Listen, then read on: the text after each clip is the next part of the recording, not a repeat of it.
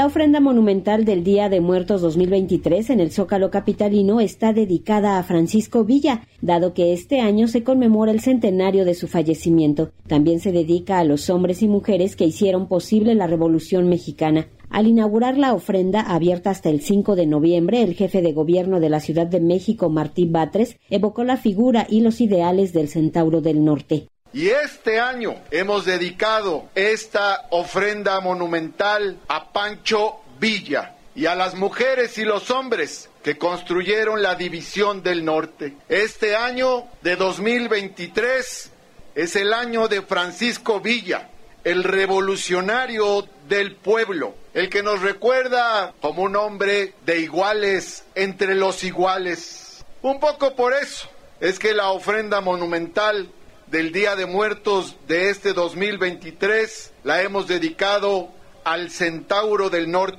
pero no solo a él, sino también a las mujeres y hombres que con él formaron la División del Norte.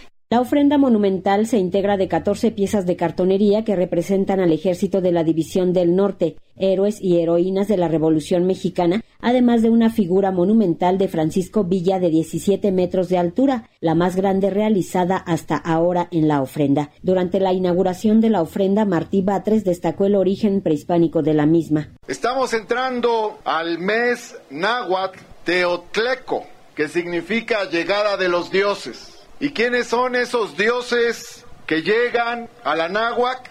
Son nuestros ancestros, porque en las religiones antiguas eran mucho, muy importante los rituales de celebración de los ancestros. Y cuando llegaban los ancestros, las abuelas y los abuelos ya fallecidos, se preparaba una ofrenda con los guisos y cosas que más les gustaban en vida. Y alrededor de la ofrenda los vivos recordamos con cariño a los muertos. Además de figuras de cartón de villa y hombres y mujeres de la Revolución Mexicana, también se tiene la representación de una locomotora que posee un altar en su interior. El escritor Paco Ignacio Taibo II aseguró que Francisco Villa es una memoria activa y viva. Este Villa sorprendente, extraño y maravilloso Pancho Villa es para los mexicanos una memoria activa y una memoria viva. Y esa memoria es la memoria del hombre que durante la revolución de 1910 a 1920